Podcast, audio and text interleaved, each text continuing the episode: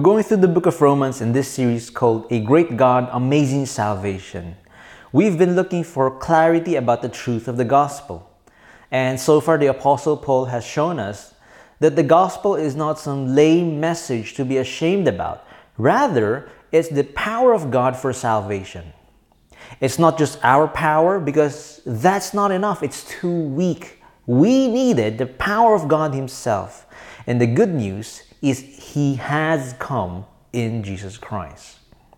Now, this gospel becomes even clearer when we get to chapters 7 and 8. Last week, we looked at chapter 7, where Paul says that we are so hopelessly stuck in our sins that even God's law is somehow twisted to our own self destruction. Paul says, The good I want to do, that I don't do. The evil that I don't want to do, that I keep on doing. So, chapter 7 gives us this dark, horrible, ugly situation that humans are stuck in. We're all stuck in that. Which is why it's so amazing that after saying that, immediately in chapter 8, Paul begins by saying, There is therefore now no condemnation for those who are in Christ Jesus. And then the chapter ends by saying, There's no separation ever, ever from the love of God in Christ Jesus ever. So Romans 8 is this amazing chapter, and personally, it's made a profound difference in my life. Let me read to you chapter 8. There is therefore now no condemnation for those who are in Christ Jesus. For God has done what the law, weakened by the flesh, could not do by sending his own Son in the likeness of sinful flesh, and for sin, he condemned sin in the flesh, in order that the righteous requirement of the law might be fulfilled in us, who walk not according to the flesh, but according to the Spirit. For those who live according to the flesh set their minds on the things of the flesh, but those who live according to the Spirit set their minds on the things of the Spirit. For to set the mind of the flesh is death, but to set the mind of the spirit is life and peace. But if Christ is in you, although the body is dead because of sin, the spirit is life because of righteousness. If the spirit of him who raised Jesus from the dead dwells in you, he who raised Christ Jesus from the dead will also give life to your mortal bodies through his spirit who dwells in you. For you did not receive the spirit of slavery to fall back into fear, but you have received the spirit of adoption as sons, by whom we cry, Abba, Father. The Spirit Himself bears witness with our spirit that we are children of God. For I consider that the sufferings of this present time are not worth comparing with the glory that is to be revealed to us. For the creation was subjected to futility, not willingly, but because of him who subjected it, in hope that the creation itself will be set free from its bondage to corruption and obtain the freedom of the glory of the children of God. For we know that the whole creation has been groaning together in the pains of childbirth until now. And not only the creation, but we ourselves, who have the first fruit of the Spirit, groan inwardly as we wait eagerly for adoption as sons, the redemption of our bodies. Likewise, the Spirit helps us in our weakness. For we do not know what to pray for as we ought, but the Spirit Himself intercedes for us with groanings too deep for words. The Spirit intercedes for the saints according to the will of God, and we know that for those who love God, all things work together for good for those who are called according to his purpose. What then shall we say to these things? If God is for us, who can be against us? No, in all these things we are more than conquerors through him who loved us. For I am sure that neither death nor life nor angels, nor rulers, nor things present, nor things to come, nor powers, nor height, nor depth, nor anything else in all creation will be able to separate us from the love of God in Christ Jesus our Lord. So this chapter, it's full of the most incredible promises. And if you have that, then you can go through life with an amazing calmness and a peace and a joy that can never be touched. How can you have that? Paul shows us in this chapter that the key is the Spirit in you. If you notice, Paul refers to the Spirit 19 times in this chapter. It's the work of the Spirit to give us the assurance and the strength to hold on to these promises and to persevere and overcome this life. So, if you need some kind of strength, if you're going through weakness or insecurity or fear, then what you need now is the assurance of the Spirit. Now, in this chapter, I won't, tr- I won't go too deep into any single passage here because what I want to do is I want to quickly survey with you the whole landscape of chapter 8. It's a breathtaking picture of how complete and amazing God's assurances are for us who are in Jesus Christ. And this landscape is huge, it, it, it's beautiful, it's cosmic in its scope. Now, what can we see here? There's three things that we can see that the Spirit assures us. The Spirit assures us of the new life. And in the second section, the Spirit assures us of the hope of glory. And lastly, it assures us of the inseparable love. So, three things the Spirit assures us the Spirit assures us of life, of glory, and love. Now, in this first section, the Spirit assures us of the new life in Jesus Christ. Well, first of all, who has the Spirit in them? Well, Paul says it's those who are in Jesus Christ. In other words, every believer has the Spirit in them. No matter how young or new you are being a Christian, you have the Spirit sealed into you.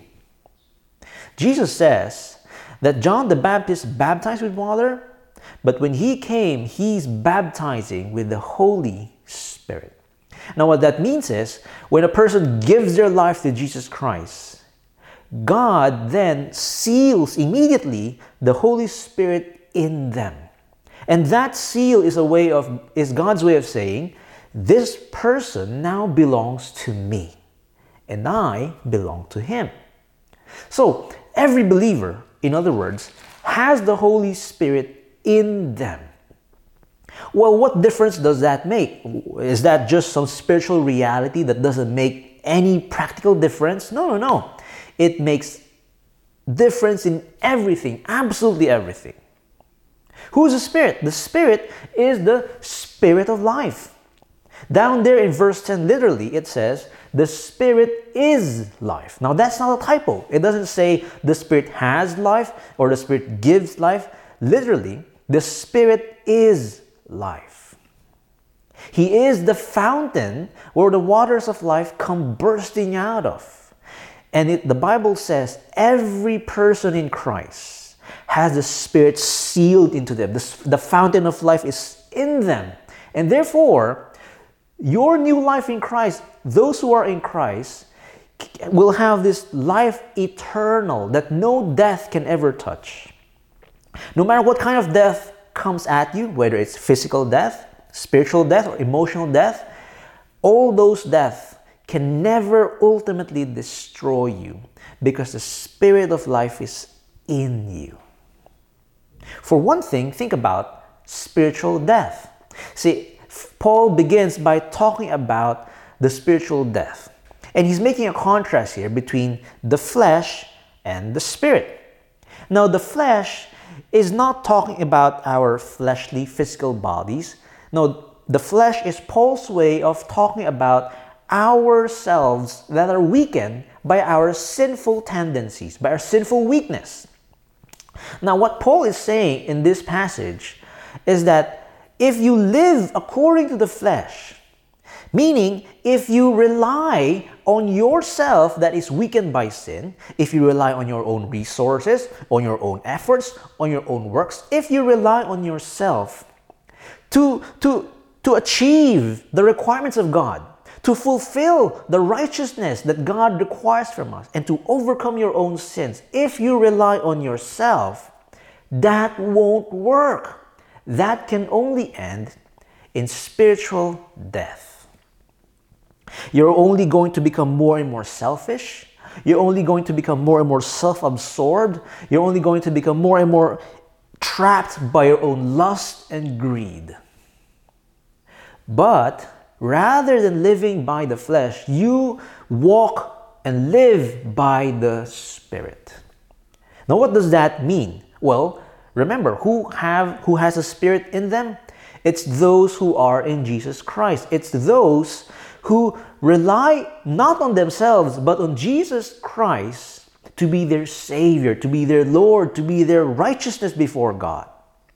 Those are the people who have the Spirit. And to walk according to the Spirit is to walk according to that hope, according to that grace, according to the promise of God in Christ. That's what it means to walk according to the Spirit.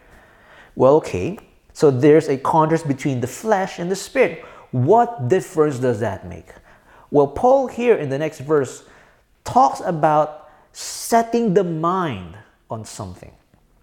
Now, what does setting the mind on something mean? To set the mind is referring to our mindset. It's referring to our fundamental mind and attitude towards God in life. What captivates you? What are you preoccupied with most of the time? What are you daydreaming about? Uh, what are you concentrating on and giving yourselves over to? That's what your mind has set on. That's what, what that's what means to set the mind on.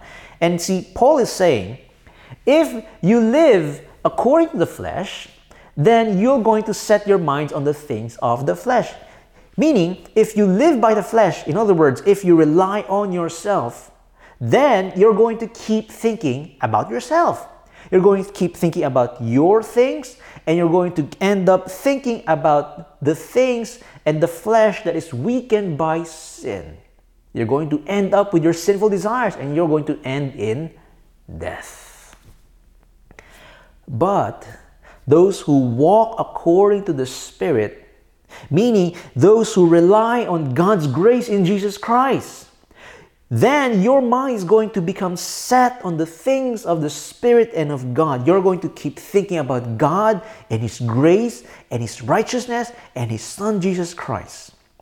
And see, to set the mind on the Spirit is life and peace. If you rely on the Spirit, you walk according to the Spirit, then your mind is going to become more and more dominated by thoughts about God your heart is going to become more and more inflamed with the desire to love God, to serve God, to know God.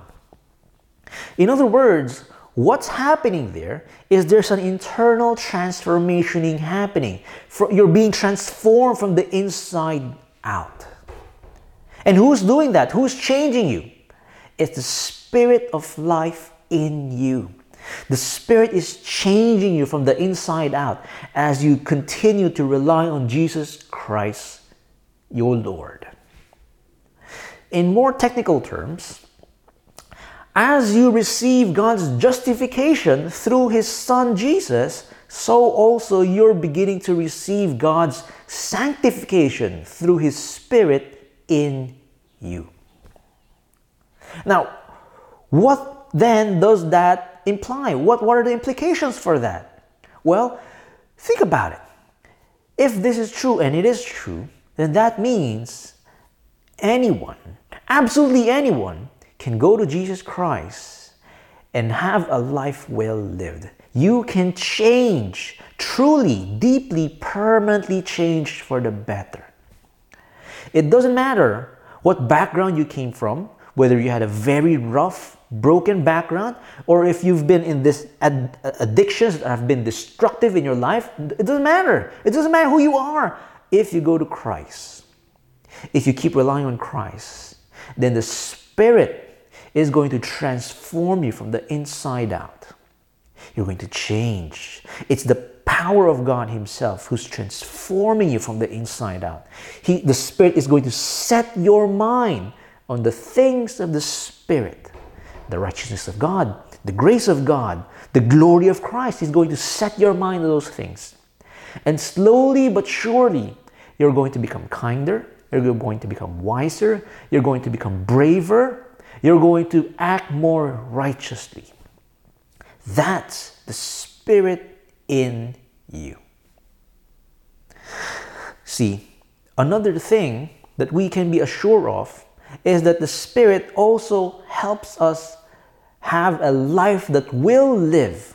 So it's not just spiritual death, but even physical death. Paul says here, the spirit is life because of righteousness, but the body is dead because of sin. We all know that we're going to die, right? We all know that. And maybe the younger ones don't fully embrace this yet, but one day we're going to die.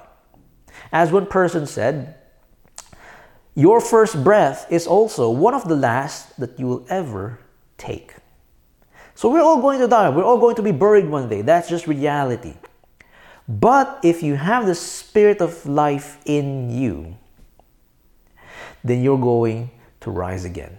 No physical death can ultimately destroy you. Yes, you'll be buried just like Christ, but you'll also rise from the grave just like Christ. And therefore, look, if you have the Spirit of life in you, that's an assurance that not only will eh, will spiritual death not be able to ultimately destroy you? No, no spiritual death can destroy you. You can have a life well lived. But also, no physical death can destroy you. You will have a life that will live. Right? And lastly, because the Spirit is in you, you can have a life that is well loved. And if you have a life well loved by the Father, then no kind of emotional death can ever ultimately destroy you. No matter what kind of grief or loss or frustration or disillusionment, nothing can ultimately destroy you if you have the rich love of the Father. And that is what we have. See, it says there, the Spirit is the Spirit of adoption. The Spirit is in every believer testifying to our hearts that you are the child of God. You are God's child, and therefore, freedom replaces slavery. Great love drives out that great fear, and we cry, Abba, Father. You know what's Abba?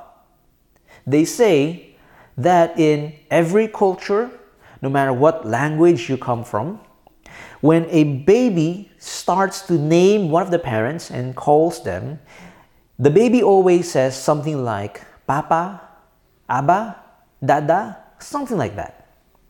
And therefore, look, when it says there that we cry Abba Father, that means that those who are in Christ Every time we cry out to God, God hears our cries the way a loving parent hears the cry of their child. It's amazing. I mean, just think about it. As a parent, when your child screams in pain, when your little child screams in pain, what do you do? You run to her. You comfort her, you embrace her, you pick her up, right? Your heart is stirred when your child is in pain. The Spirit in us means that when we cry out in pain to God, when we cry out in fear, when we cry out in, in our grief, when we cry out in our loss, when we cry out in our rejection, God hears our cries and He'll respond to our cries the way a loving parent responds to their child. You're well loved. In Christ, you have the attentive, rich, intense love of the Father. You are well loved by the Father. And see, if you have that, then you can go through this life. You can handle whatever life throws at you. Whether it's loss, whether it's rejection, whether it's disappointments, no kind of emotional death can ever ultimately destroy you because you are well loved by the Father Himself. And see, if you take all of that, the Spirit in you the Holy Spirit assures us in Christ of this new life that no spiritual death, no physical death, no emotional death can ever ultimately destroy because this life is an eternal life that is abundant and rich. And therefore, you know that in the Spirit, in Jesus Christ, you have a life that can be well lived. You have a life that will live. You have a life well loved. That's the rich, deep assurance of the new life we have in Jesus Christ.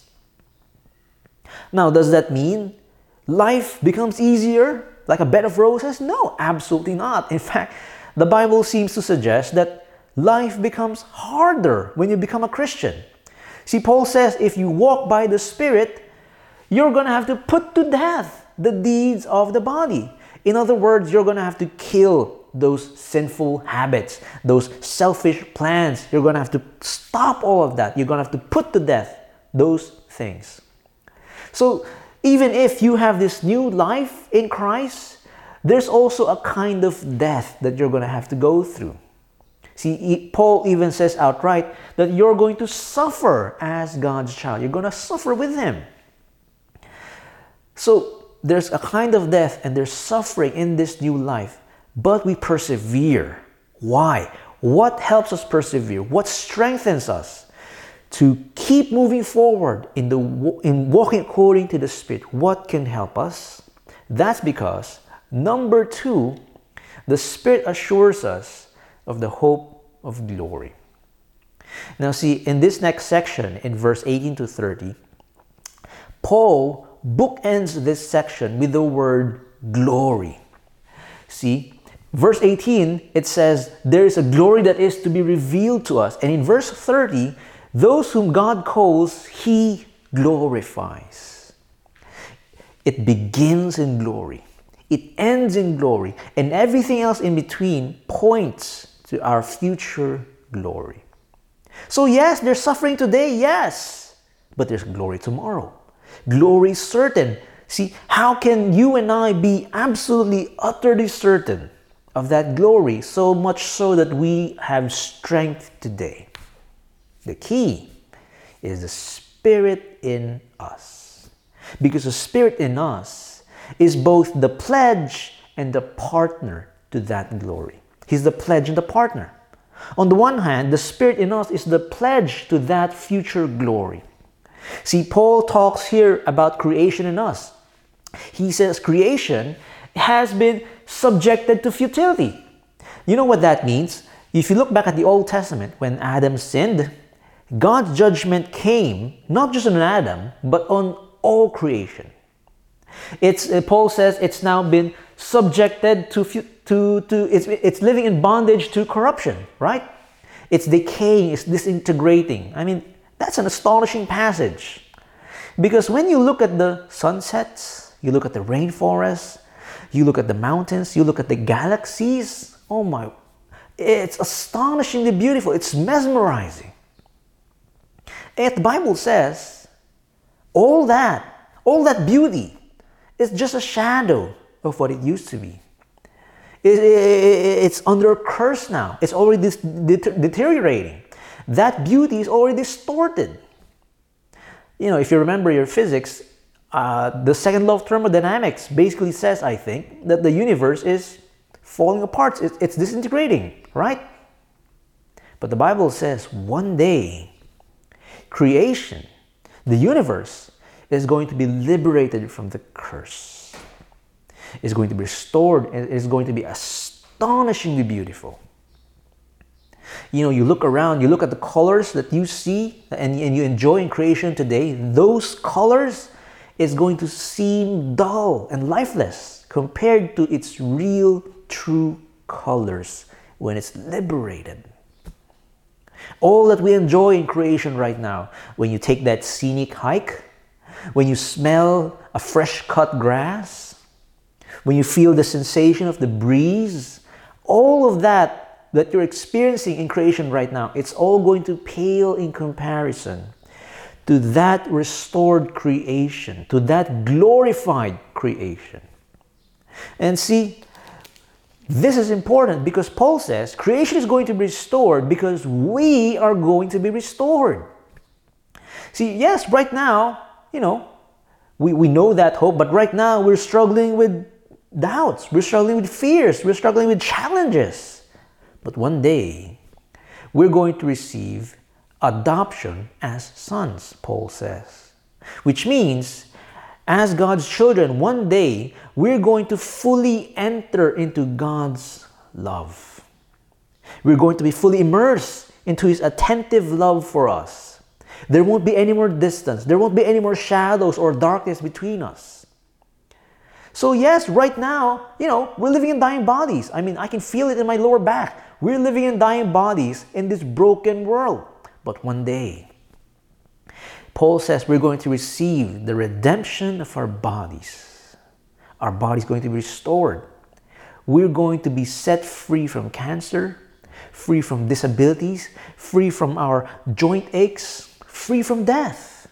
We're going to be in a glorified body, in a glorified universe. It's going to be absolutely amazing. So we have this rich, deep, thick hope in Jesus Christ. But how, we draw, how do we draw strength from that future glory to our present suffering? Paul says the key is the Spirit. See, he says we have the first fruits of the Spirit. We have the first fruits of the Spirit. Now, what does first fruits mean?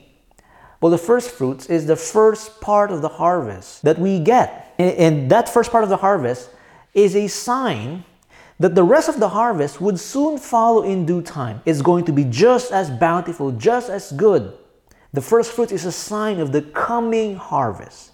We who have the first fruit of the Spirit means that when God gave us the Spirit, the Spirit is a pledge, it's a sign of a coming harvest, of a greater salvation and glory that is to come. And that's amazing because think about it. If the Spirit, a person of the triune God, is the pledge, then what is the kind of glory that is yet to come? It's going to be utterly radiant. It's going to be beyond anything that we can ask or imagine. It's going to be glorious. And we are certain of this glory because the Spirit in us is God's pledge to us today. It's in us even now. It's beginning. He's the pledge. And also, He's the partner to our glory. See, we're not yet there yet. And so Paul says, you know, the whole creation has been groaning. And we ourselves, who have the first fruits, are groaning, right? Now, that word groaning is a very strong word. It's a, it's a word that is an expression of pain, even, the, even like the cry of someone who's facing death. So we're groaning because we're suffering, we're falling apart. And yet, what's astonishing is, Paul says, the Spirit Himself is groaning. Why would the Spirit groan? I mean, we're groaning because, you know, we're suffering, we're falling apart. But why would the Spirit groan? The only reason the Spirit would groan is because we're groaning. The Spirit empathizes with us. The Spirit shares with us our pain and our longing for that final freedom and glory. He, he identifies with us so deeply, He completely understands. And therefore, if you're a Christian, you should never feel like you're completely alone because in you is the perfect partner who completely understands you, who always perfectly identifies and empathizes with you. In fact, he's the partner who never fails to pray for you. So it says there, we do not pray, we do not know what we ought to pray for but the Spirit Himself intercedes for us. Dr. Tim Keller, he explains this by sharing a personal story. He says that in the first year out of college, he had a relationship with this girl, but they broke up. And so during that time, Dr. Keller was crying and, and praying in great groaning. Lord, please don't let, let this breakup happen, right? But today, you know, Dr. Keller says, looking back at that time, looking back at it now in hindsight, he says, that was a stupid prayer. But during that time, he didn't feel that way. And he later on married a different woman and happily married so. But at that time, he didn't know that. He didn't feel that way. And so he was praying, he was praying, but they still broke up. Did God deny his prayer at that moment? Yes and no. You know why? Because Dr. Keller says in every prayer, there's a core part and a stupid part. Now, the core part is the groaning. Is the core part says, Lord, please help me. Please give me this. Please help me become this person. This is what I think I need, Lord. Please help me. See, that's the core part. And then there's the stupid part that says, and Lord, I think this woman is the one that can make that happen. See, we do not know what we ought to pray for because we don't know every single thing. We don't know how these things will affect our ultimate future. We just don't know, and therefore, we don't know what to pray, what will always be the best for us. Uh, wouldn't it be great if we always knew and we always prayed and worked for what would be our best? But we're not. We can't. But see, the passage says the Spirit does. See, it says the Spirit is interceding for us according to the will of God. The Spirit knows. He always knows what's best for us, and He's always praying for us. He's always making a way for, for our ultimate best. See, through the Spirit, God is making it absolutely certain that you and I are headed for utterly radiant glory. Always. Always. He's a pledge. He's the partner. And therefore, we can say with Paul, with absolute conviction and confidence, that we know that all things, all things work together for good for those who love God. All things. And this is not just a hunch. This is not just optimism. We know, we know with absolute conviction that we're headed for utterly radiant glory. That God is always making a way for what's best for us. Even though we do stupid things, foolish things, even though evil people do things to us, God is always making a way so that we end in glory because the Spirit is in us as His pledge and as our partner to that hope of glory. So, yes, there's suffering today, but there's glory tomorrow. And that glory is certain. Therefore, since we have such a hope, Paul says, let us wait for it with patience. Today, in our suffering, in our trials, in our challenges, we wait with patience, with endurance, with perseverance, with faithfulness, always being steadfast and immovable, giving ourselves fully to God and His purposes. We wait because we're certain of the glory tomorrow.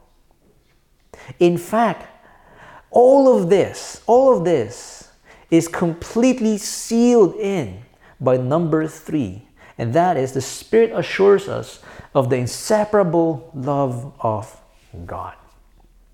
See, see, in this last section, Paul is starting to conclude this section from chapters 5 to 8. He's making a conclusion now. He says, What shall we say then to these things? In other words, what shall we say then, looking back at all that God has done for us, looking back at God even giving the Spirit as an assurance for us right now, what then shall we say? What then can we conclude? What does this all prove to us today?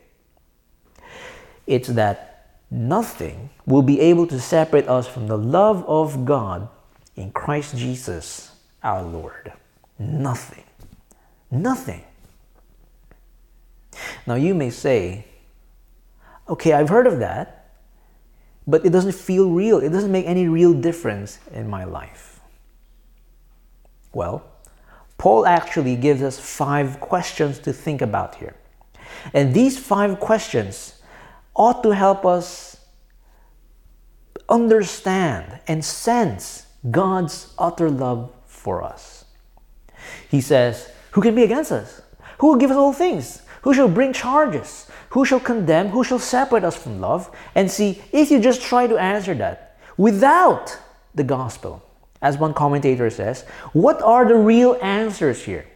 If you take away God's promises, if you take away the gospel, if you take away God's love, what should be the real answers here?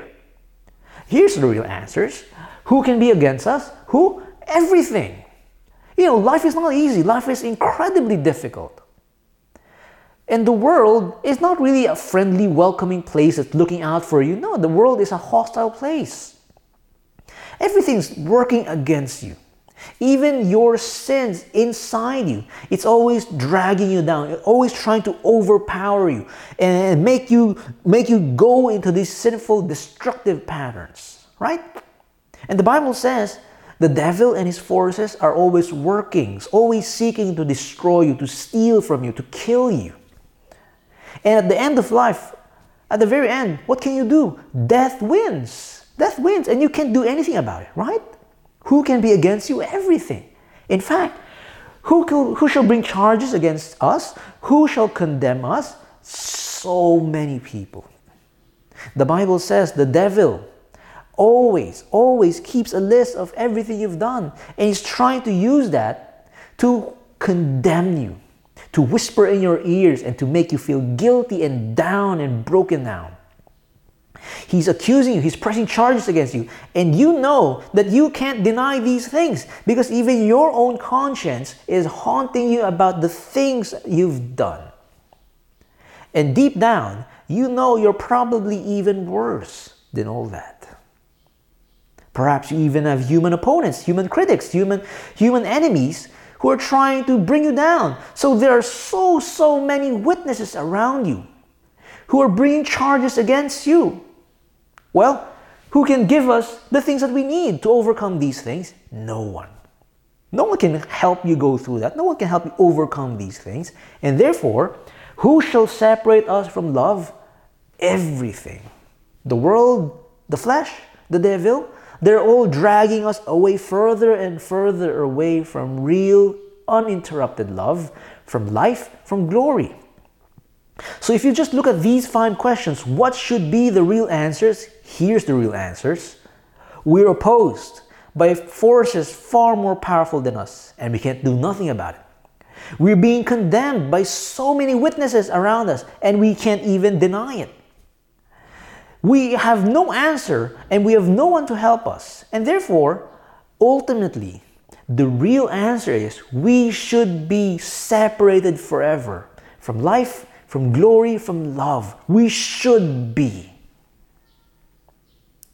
But, Paul says, if God is for us, who can be against us? He who did not spare his own son but gave him up for us all, how will he not also with him graciously give us all things? Who shall bring any charge against God's elect? It is God who justifies. Who is to condemn? Christ Jesus is the one who died. More than that, who was raised, who is at the right hand of God, who indeed is interceding for us. Who shall separate us from the love of Christ? Nothing will be able to separate us from the love of God in Christ Jesus our Lord. This is the assurance that we have that God has given us through Christ Jesus. And the Spirit in us assures us of this. So much so that Paul can say, We are more than conquerors who overcome this life and everything that this life throws at us. If you have that, if you have that assurance, of the new life, of the hope of glory, of this inseparable love of God, if you have that assurance, then you can overcome anything that life throws at you. Any challenges, any tragedies, any sorrows, any grief, any fears, any doubts, all of it you can overcome. Nothing can ultimately destroy you because you're assured by God Himself that His grace for you is enough and more than enough. You will have the new life. You will have the hope of glory. You will always have the inseparable love of God. Do you have that? Only if you have that can you have the peace that you need and the joy that you need to make it through this life. Do you have that? I'm not asking if you know about it. Do you have that? See, we've been looking at the book of Romans. We're about halfway through the book of Romans now. But as we went through it, has there been a light bulb moment inside you? Have you come to a point where you just said, wait a minute? I've heard of these things, I've known about these things, but now I understand. Now I can taste and see the Lord myself. I was blind, but now I see. Do you have that? What you need to do is you go back to Jesus Christ, look at Him, see all the promises of God bound up in Him, and how you, by faith, is united to Him. And the Spirit in you is now assuring you of these promises. Go back to that.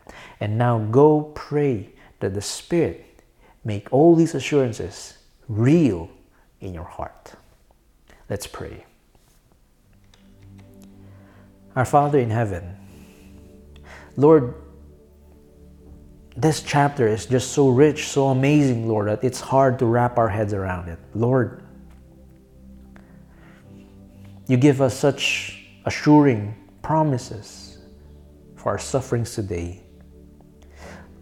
Lord, may the Spirit in us truly open up our hearts, truly open up the eyes of our minds to understand, to embrace, and to draw strength from your grace in Christ Jesus.